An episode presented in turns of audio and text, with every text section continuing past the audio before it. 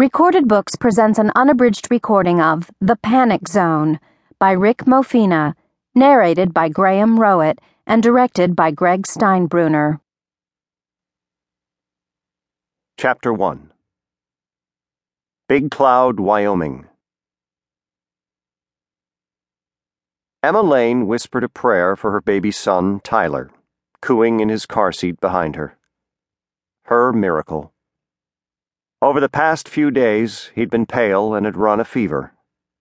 Just a little cold. Give it another 24 hours, the doctor had told Emma, who had succumbed to the anxieties of being a new mother until Tyler's illness had passed. Now, with her worries eased, Emma smiled and reached back to adjust her son's straps as their SUV cut across Wyoming's rolling plains. Everything good? Her husband, Joe, asked as he drove. Everything's good. Emma caressed Joe's firm shoulder, then kissed his cheek. What's that for? For putting up with me. Do I have a choice? He chuckled.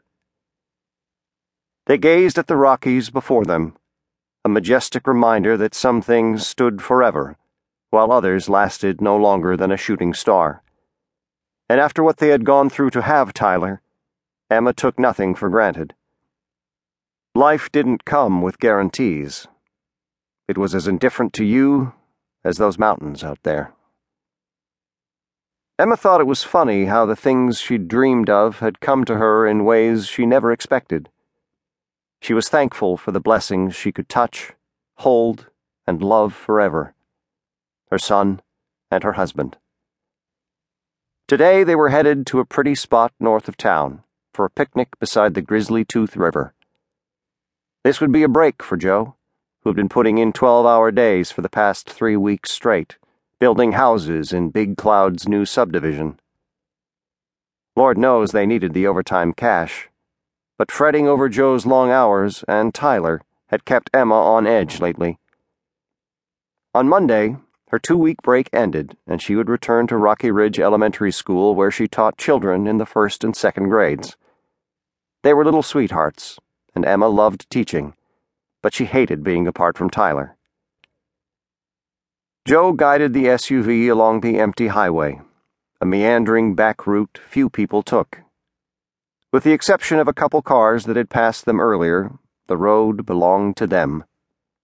It was soothing as the wheels hummed, Emma thought of other matters, like the spate of wrong number calls to their house over the past month. They'd come at all hours in the afternoon, when Emma was home alone with Tyler, and in the middle of the night. The callers never said anything. They were quick hang ups, and the number was always blocked. Like someone was checking in on them, she thought.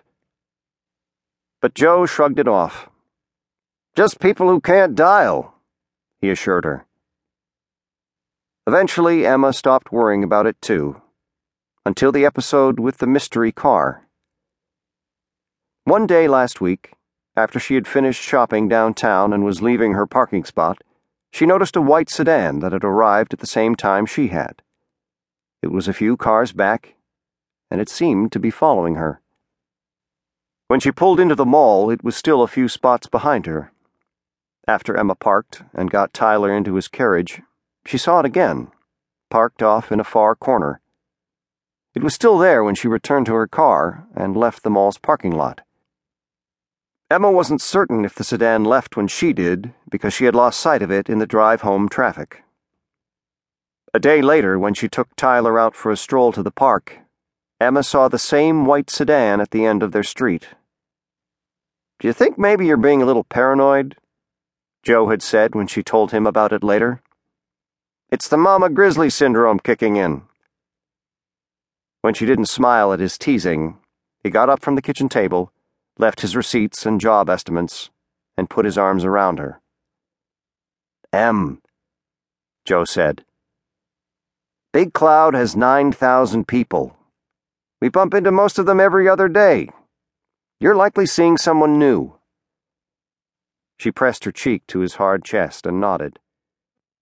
Besides, he added, you're one of the most.